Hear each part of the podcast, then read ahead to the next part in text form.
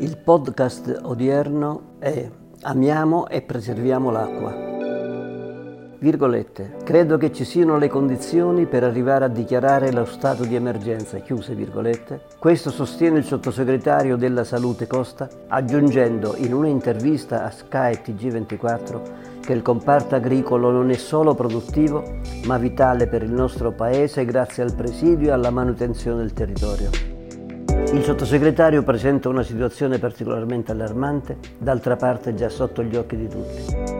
Nel mio podcast del 31 marzo ultimo scorso dal titolo Gestione della crisi bellica, siccità e incendi, l'emergenza del Paese, denunciavo l'incapacità della classe dirigente ad anticipare i problemi. Sostenevo, la siccità è un fattore critico dei nostri tempi, unito agli incendi. La giornata mondiale dell'acqua, celebrata il 22 marzo ultimo scorso ed istituita dalle Nazioni Unite nel 1992, ci ricorda che questo elemento naturale è una risorsa di straordinaria importanza sia per la salvaguardia degli ecosistemi naturali, sia per le numerose attività umane e il vivere quotidiano. Il nostro paese è particolarmente toccato da tale avvertenza. In questo ultimo mese, scrivevo a marzo, si levano alti gli allarmi, come d'altronde è avvenuto negli anni precedenti, allarmi di una crescente siccità dei fiumi, causata da mancanza di piogge, da riduzione degli ghiacciai e degli accumuli di neve che si dovrebbero sciogliere in primavera, con possibili nefaste conseguenze sulle necessità quotidiane, sulla vita civile ed economica, per i problemi che si scaricano soprattutto sull'agricoltura e sugli impianti idroelettrici che rischiano di fermarsi. Questo stato di fatti è aggravato da un problema che tutti denunciano, ma per il quale, almeno fino ad oggi, manca un piano strategico per la sua soluzione. Gli impianti di distribuzione dell'acqua perdono almeno il 30% di questo preziosissimo elemento per carenza di manutenzione e di azioni radicali, quanto servono. Ci si augura che un sollievo possa venire dall'utilizzo di 4,4 miliardi derivanti dal PNRR, da impiegare per garantire la sicurezza dell'approvvigionamento e la gestione sostenibile delle risorse idriche. Il tutto deve essere accompagnato da una maggiore efficacia della governance del settore.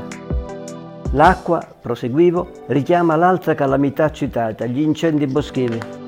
Con il caldo in arrivo ci risiamo e stiamone certi ricominceremo a vedere aerei ed elicotteri volteggiare per spegnere le fiamme, ad assistere a zone che vanno completamente distrutte per colpa di piromani, di atti dolosi e dell'autocombustione.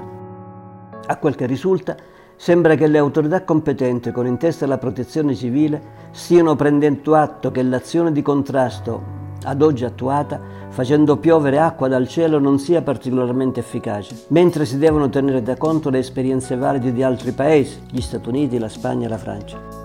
Esse, queste esperienze, sono incentrate sull'utilizzo di ritardanti a lungo termine, utilizzabili anche con mezzi da terra, e l'impiego di agenti schiumogeni in varie versioni non inquinanti.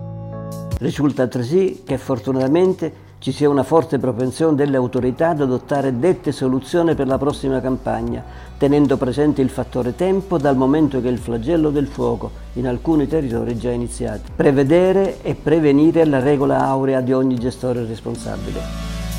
Ormai però, e questo è il podcast di oggi, il problema è di nuovo esploso e forse in maniera più pesante, stringendo il Paese in una morsa tra razionamenti dell'acqua per l'irrigazione e a giorni anche per uso domestico. D'altra parte, come rilevato dall'Associazione Nazionale Bonifica Irrigazione e Miglioramenti Fondiari, c'è poco da stare allegri quando esiste un segnale particolarmente preoccupante rappresentato dallo stato dei laghi. La percentuale di riempimento dei grandi laghi italiani è crollata. Quello del Lago Maggiore è passato dal 95% del 15 giugno 2021 al 23,8% della settimana scorsa, che è il minimo storico dal 46. Il lago di Como è sceso dal 76% al 35%, quello di Seo dal 97 al 46%. Il Po è in agonia. Verso la foce è passato da 3.000 a 1.800 metri cubi al secondo di portata, con il mare che è risalito oltre 10 km. Adesso siamo in piena calamità naturale, visto anche l'andamento assolato della stagione e si perviene in emergenza con disposizione restrittiva ad ogni livello ed un glossario per come evitare gli sprechi d'acqua negli usi domestici. con la Coldiretti già da tempo avevano presentato un piano per la realizzazione di tanti piccoli invasi per l'accumulo dell'acqua piovana, visto che l'89% di essa va dispersa. Il costo stimato era di 4 miliardi che dovevano essere finanziati con il PNRR. Alla fine è stato deciso che i fondi europei non potevano essere destinati a questo genere di progetti. Evidentemente qualcuno nella sala comandi guarda i problemi con il cannecchiale rivolto al contrario. In ogni caso, per la realizzazione dei bacini ci vorranno almeno tre anni. Però se non si parte non si arriva mai. Mi sorprende, devo dire, che non si alza alcuna voce per parlare di desalinizzazione delle acque marine. Circa 20 anni fa, in collegamento ad un mio impegno professionale, avevo avuto testimonianza di questo tipo di soluzione in territori arabi, con esiti eccellenti che stanno sicuramente proseguendo e prolificando negli impianti. Credo che le prospettive di questa soluzione non siano peregrine, anche se ci si muove su un terreno scivoloso in cui gli ambientalisti alzerebbero le barricate. Però anche gli ambientalisti debbono dissetarsi e sopravvivere.